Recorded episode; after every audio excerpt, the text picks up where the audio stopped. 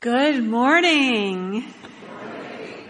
I am the Reverend Michelle LaGrave, the interim co-lead minister of this congregation, and it is my great joy to welcome you here to First Unitarian Universalist Church of Austin, Texas. We are a spiritual community dedicated to a free and responsible search for truth, meaning, and beauty. I especially want to welcome you if you are new or visiting at this church. Whoever you are, wherever you come from, wherever you find yourself on your life's journey, whichever your pronouns, whether you've walked in or rolled in or dialed in, whomever you love, you are welcome here. You belong here. We come from a long and living tradition of seeing a spark of the divine in every person. It's in this tradition, this living tradition, that I invite you to greet the holy among us, either in the comments online or by turning to those around you. Let us do so now. My name is Nancy Barnard. Uh, my pronouns are she, her, and I am your lay leader for today. Please join me in saying the words to light the chalice. This is the flame we hold in our hearts as we strive for justice for everyone. This is the light we shine upon systems of oppression until they are no more. This is the warmth that we share with one another as our struggle becomes our salvation. Today's call to worship is entitled, For What Shall We Give Thanks? It was written by the Reverend Laura Horton Ludwig, who is a spiritual director, life coach, shamanic practitioner, and a Unitarian Universalist minister. The wheel of the year has turned again. Once more, the Thanksgiving season has arrived. How shall we sing our song of gratitude now? For what shall we give thanks? For this moment, for friends near and far, for our breath, for love, for courage and clarity, for strength, for delight, for laughter, for beauty, for the tables round which we gather, for the food we enjoy with friends, seasoned with love and memory, for the sun and moon and stars in the sky, for the trees who have seen so much and still stand proud, stretching themselves to the sky, for the bright voices of children for the wisdom of elders, for actions that bless the world, for hard work that makes a difference, for music and art and celebration, for generosity, for compassion, for endurance,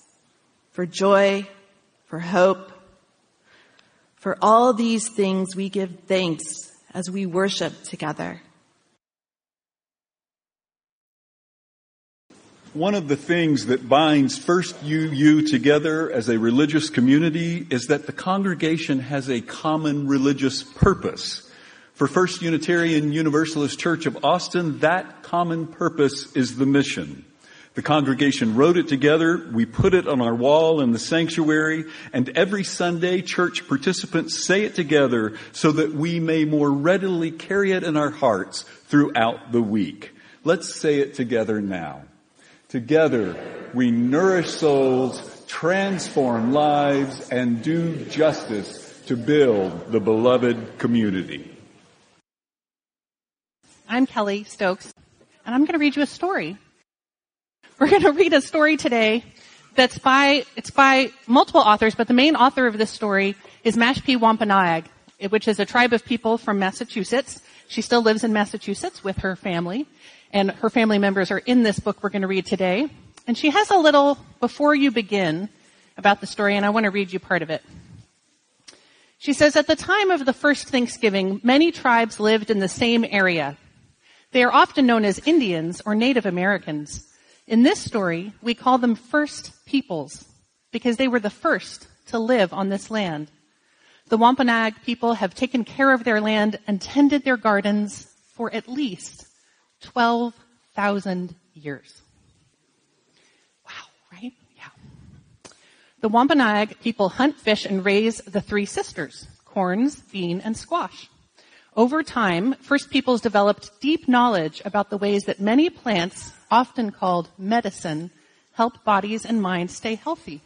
And we're going to see corn and beans and squash. These are the spirits of corn, beans, and squash. We're going to see them in the story. So when you see these figures that look like that, you know that that's who that is. They're the plants. So this is called Keepunumuk, Weeachamun's Thanksgiving story. Weeachamun is the spirit of corn. Can I move? Can I move my foot? Can you move back so I can move my foot? I love your garden this time of year, said Maple. Me too. What shall we pick for lunch? Nukumus asked. How about crab apples? Maple suggested. No! Choke cherries! Quill shouted. Those are both good medicine, Nukumus said. How about some Weeachamun as well? Yes, Maple replied. She is such a good big sister to beans and squash. The three sisters, they grow together, Quill added. You're right. They feed people all over Turtle Island, Nukumus said. And they have many stories to tell. Can you tell us a story? Quill asked. How about the time Weeachamun asked our Wampanoag ancestors to help the pilgrims? Nukumus replied. The first Thanksgiving? Maple asked. Some people call it that, Nukumus said. We call it keep, Keepunumuk, the time of harvest. Here's what really happened. On a frosty fall morning, a long time ago, a large boat with white sails approached the shore. Seagull circled above the boat, squawking, New people are coming! New people are coming! Hearing the news, Weeachamun stretched her weary ears toward the sky. Who are these new people? she asked. Two winters had passed since many of the first peoples who cared for Weeachamun passed on to the spirit world. Those who were not taken by sickness found new homes to ease their heavy hearts and rebuild their lives. Weeachamun feared this winter would be her last and called upon Fox for help. Fox looked up at Weeachamun. Should we trust these newcomers? He asked. Stay close and watch what they do, Weeachamun told Fox. Fall turned to winter. Weeachamun and the other plants fell asleep. Fox watched the newcomers come ashore. He watched as they made their way into the forest. He watched them enter an abandoned wetu he watched them taking a cooking pot and a basket out of, of seeds. Don't take us away, the seeds cried. We are waiting for the first peoples to come back in the spring to prepare our beds. We must grow first. But the newcomers could not hear the seeds. Their ears did not know the voices of the land. Fox watched the newcomers build homes on top of an empty village. He watched as they searched for food, but they could never find enough to eat. Many of the newcomers lost mothers, fathers, brothers, and sisters during the long cold winter. The first peoples watched as well. News traveled fast among nearby tribes that newcomers had arrived. Nobody was sure what to make of them. For many years, others had traveled across the sea to hunt, fish, and trade. Some were friendly, some were not. These new people seemed different. They were here to stay. Winter turned into spring. The sun warmed the earth. The newcomers continued their search for food. Weeachamun awoke from her long slumber and thanked the Creator for another season. She and her sisters, Beans and Squash, pushed through the ground and reached toward the sky. Fox returned to share what he had seen. The newcomers are hungry, Fox told the three sisters. They took Weeachamun's seeds, but they don't know how to help them grow. Other animals came to hear what Fox had to say. We should help, Weeachamun said. I agree, Beans said. Our home is their home now. I think we should too, said Squash. People help us grow. We must help, Deer said. We agreed to feed the people. In return, they care for the home we share. I wouldn't, said Fox. The newcomers don't know our world. Sometimes new people can seem scary, Rabbit said. The Creator tells us to help all living things. This is how the world works. Yes, Duck and Turkey agreed. It's settled, Weeachamun said. We will send the first peoples to help the newcomers. Over the next few nights, Weeachamun sent dreams to the first peoples with a message. Bring me and my sisters to the newcomers. They are hungry and need help. The first peoples listened. Their leader, Osamequin, visited the newcomers. He could see that they wanted peace. Osamequin introduced the newcomers to Tisquantum. Spring turned into summer. Tisquantum showed the newcomers how to raise Weeachamun and her sisters, beans and squash. He taught the newcomers how to feed fish and seaweed to Weeachamun to help her grow. Soon, Weeachamun's seeds pushed through the earth and climbed toward the sky. Beans wrapped around Weeachamun's strong stalks. Squash stretched her vines across the ground, keeping Weeachamun's bed cool and moist. Summer turned to fall. Weeachamun brimmed with food. So did beans and squash. Weeachamun smiled as the newcomers thanked Tisquantum and the first peoples for their help. Keepunumuk, the time of harvest, had come. The newcomers prepared a feast to celebrate the first year in their new home. They fired muskets in celebration.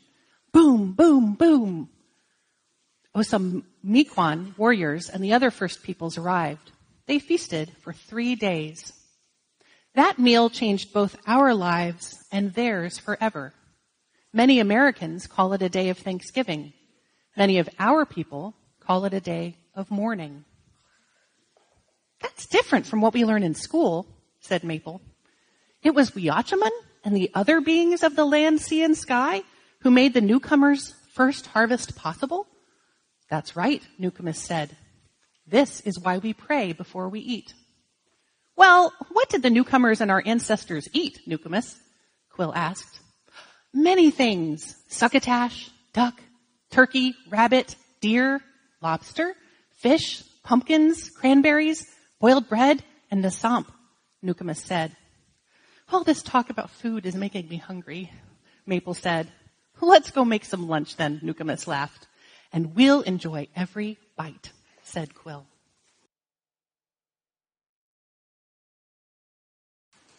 Thanksgiving as a day of mourning was written by the Reverend Myke Johnson, whose pronouns are she, her.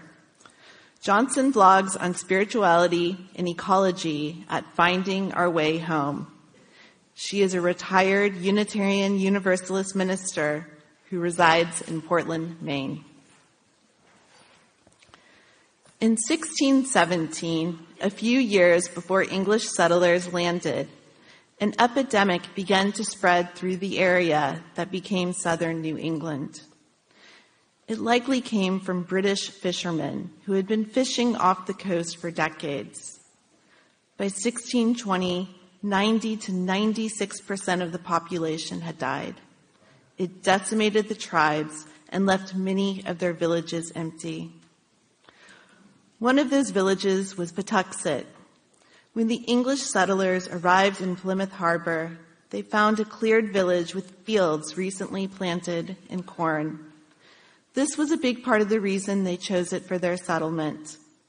All of the village's people had died from the epidemic, except for Tisquantum, whom we know as Squanto. We never really hear the whole story about Squanto.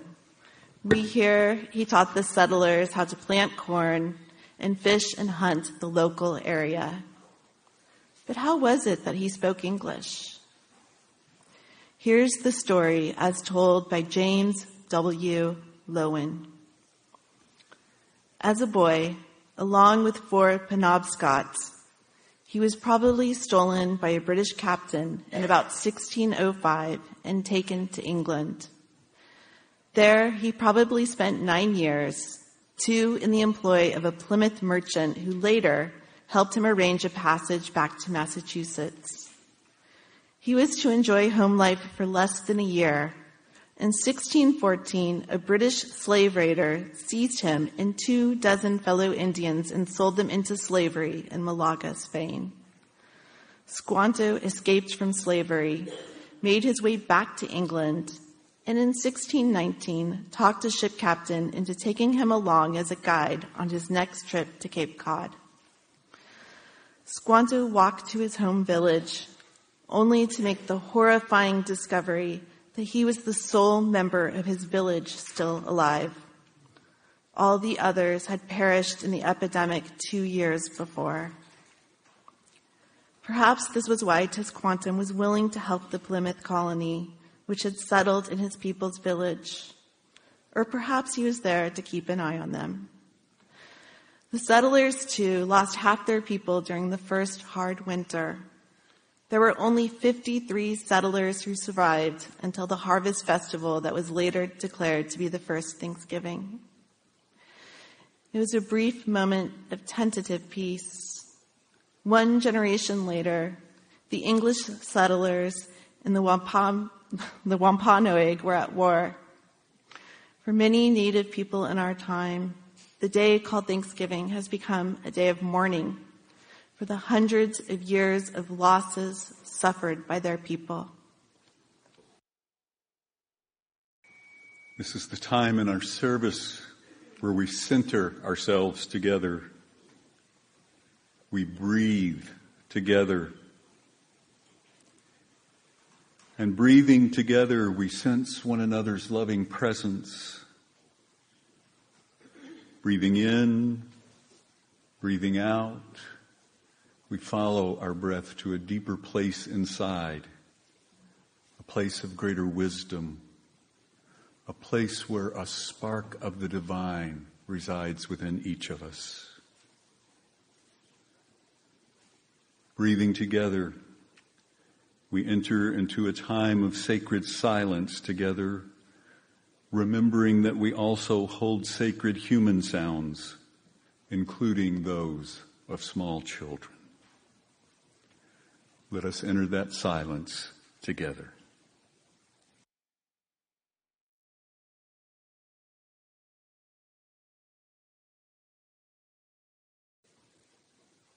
I invite you now to light a candle if you are so moved. Candles representing sorrow, joy, hope, remembrance, resilience, whatever it is you would like to honor during this time. As we light candles, I invite you to keep in your mind and heart the family and loved ones of Vic Cornell. We will hold a memorial service here at the church for Vic on December 16 at 2 p.m. Please also join us in joyful gratitude that after an extended time at the Cleveland Clinic, Karen Cleary has been able to return home along with her husband Michael. All blessings. Now as we light our candles, let us also hold the silence together throughout this meditative time.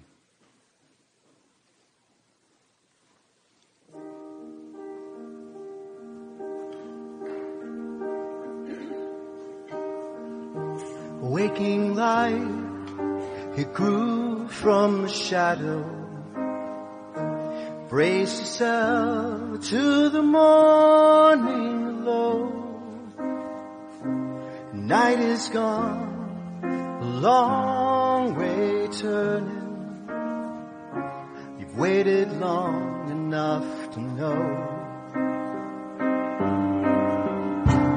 When the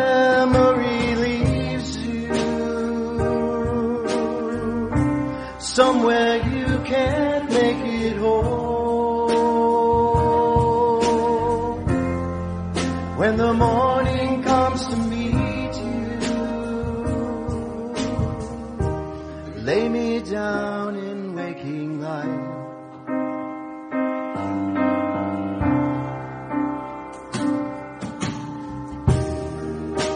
No one sees you here. The roots are all covered. There's such a light to go. And how much can you show? Day is gone on a landslide of rhythm. It's in your lamplight burning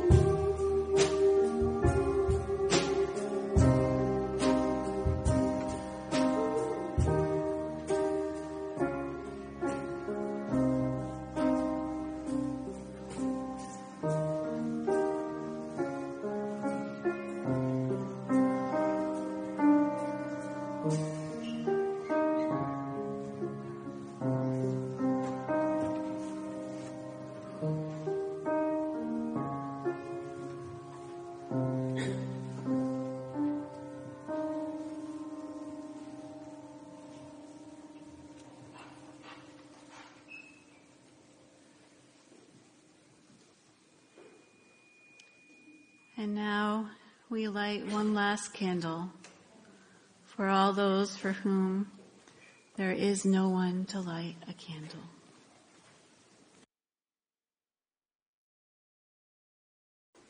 We are a people of many lands, you and me. Human nature being what it is, many of us have migrated from place to place over time. Some of us to many places. And for those of us who have not, our ancestors surely have. These migrations may have occurred in the last few generations or centuries ago. They may have been chosen or forced by war or political will or economic necessity or for some other reason. And if we go far enough back in time, those of us who are indigenous and those of us who are not all migrated out of Africa. Unless, of course, you are actually worshiping with us from somewhere in Africa right now, which is not beyond the realm of possibility these days. I know we have someone as far as Germany. I don't know if we have farther than that. Maybe we can find out. Someone can email me from online. As a people, united by this hour or so of worship, we have many relationships with and stories about the land on which we live. The land on which we love. The land on which we work. The land on which we play. I am, by the way, using the word land intentionally. I want us to reflect, at least for a little while, on the land itself. The land you personally know. The land you have experienced, walked on, rolled on, sat on, laid down on, crawled on, traveled upon. Not the whole earth, which none of us have experienced, and not the place names and designations we know the land by, at least not yet. Take a moment to imagine the land of your birth, the land of your growing up years. How do you know it? By its bus system or subway system? By watching it roll by from a car window? By playing in a yard or a city park or on a playground? By swimming in its rivers and camping in its woods? By the ways in which it provided sustenance or recreation? By the ways in which it required work or encouraged play? By the relationships you had with its people, your neighbors, family, and friends? How did you, how do you know that land? Those places of your birth and your growing up years. Do you still know it? I grew up in a place far to the northeast of here, a land of steep hills and small mountains with a river that flowed in the valley below.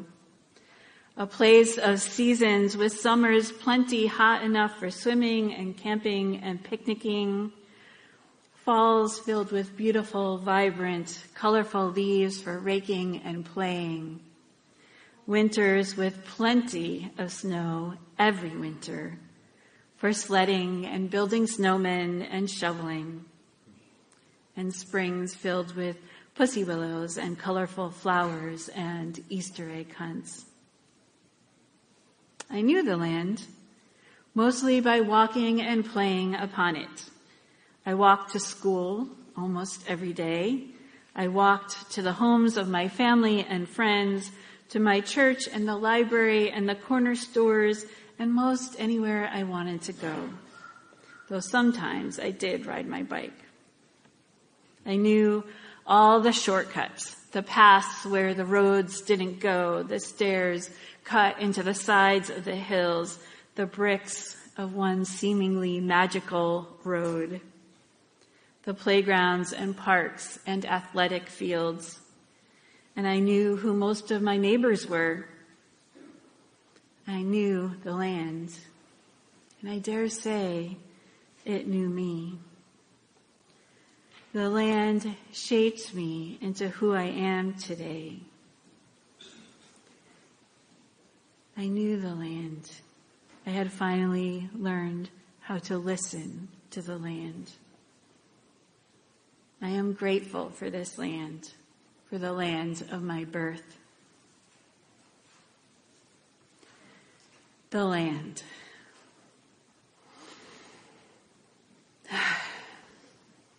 Thinking about the land, especially these days, isn't a simple trip down memory lane or a nice little bit of nostalgia.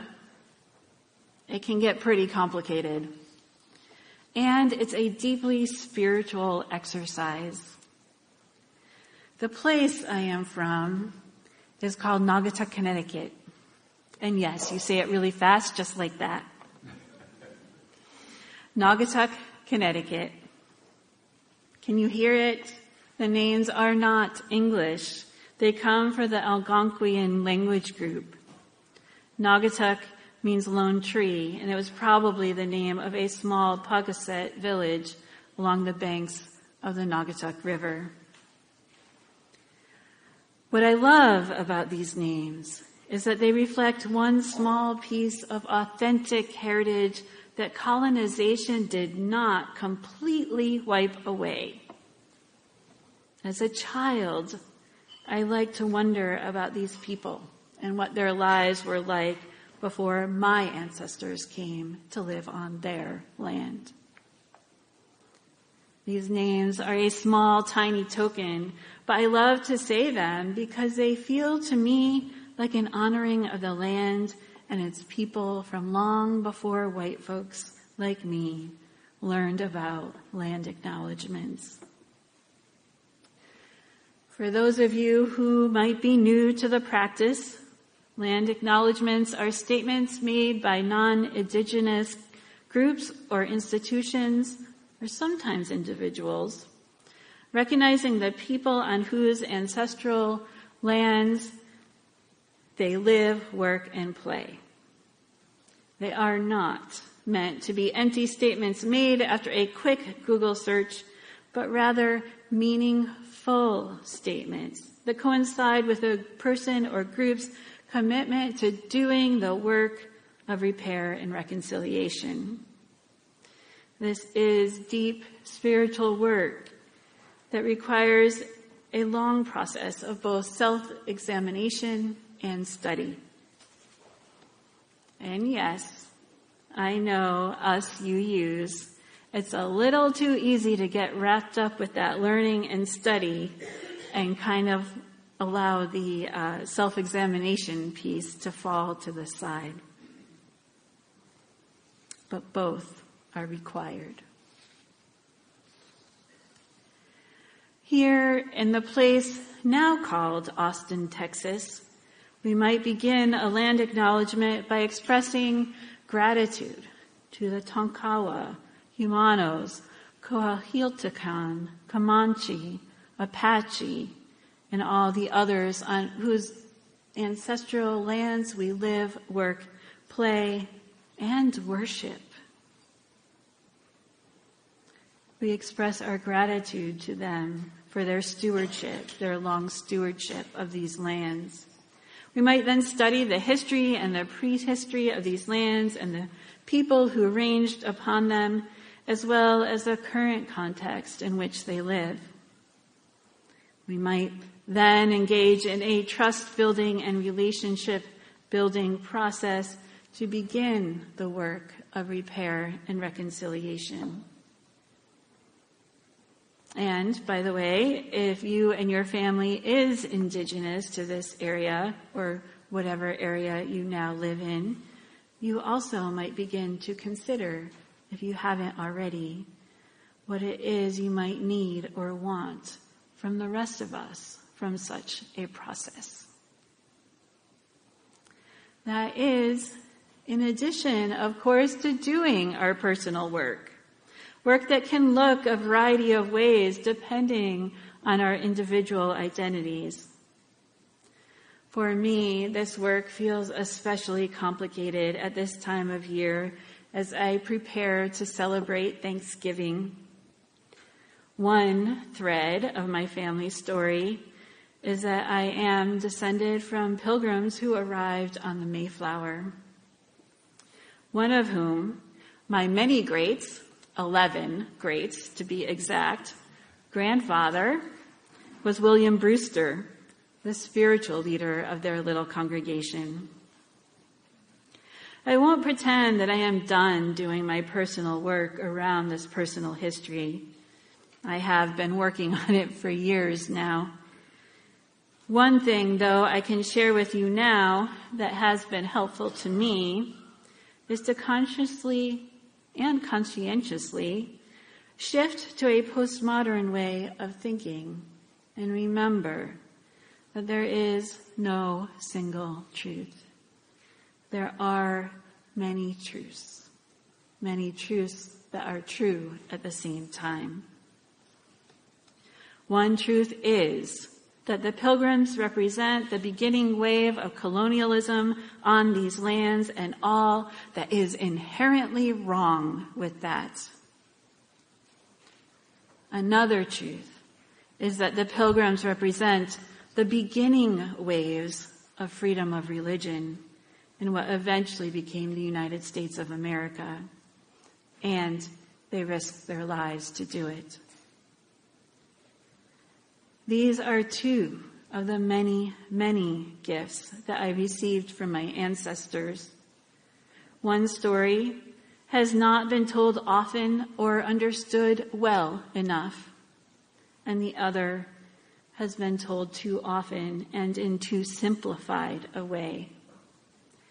One story requires of me repair and reconciliation. The other requires gratitude.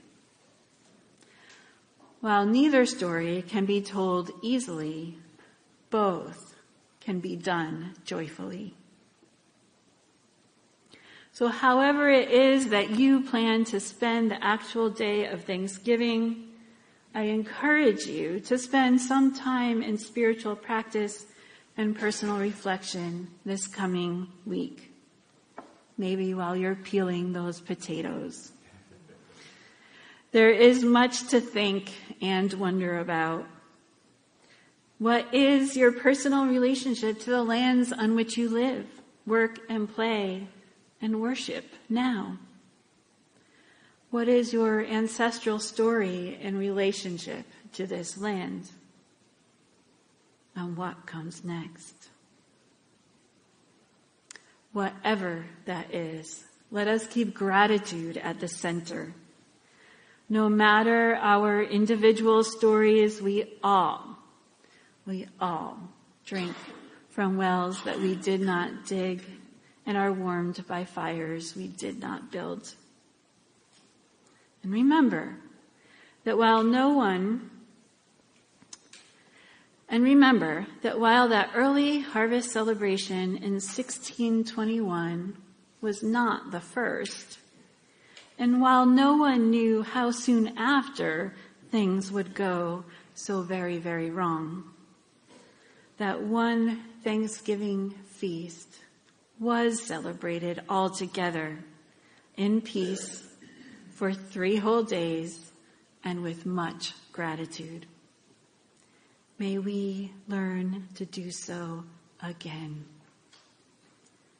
With blessings on your holiday. Amen and blessed be.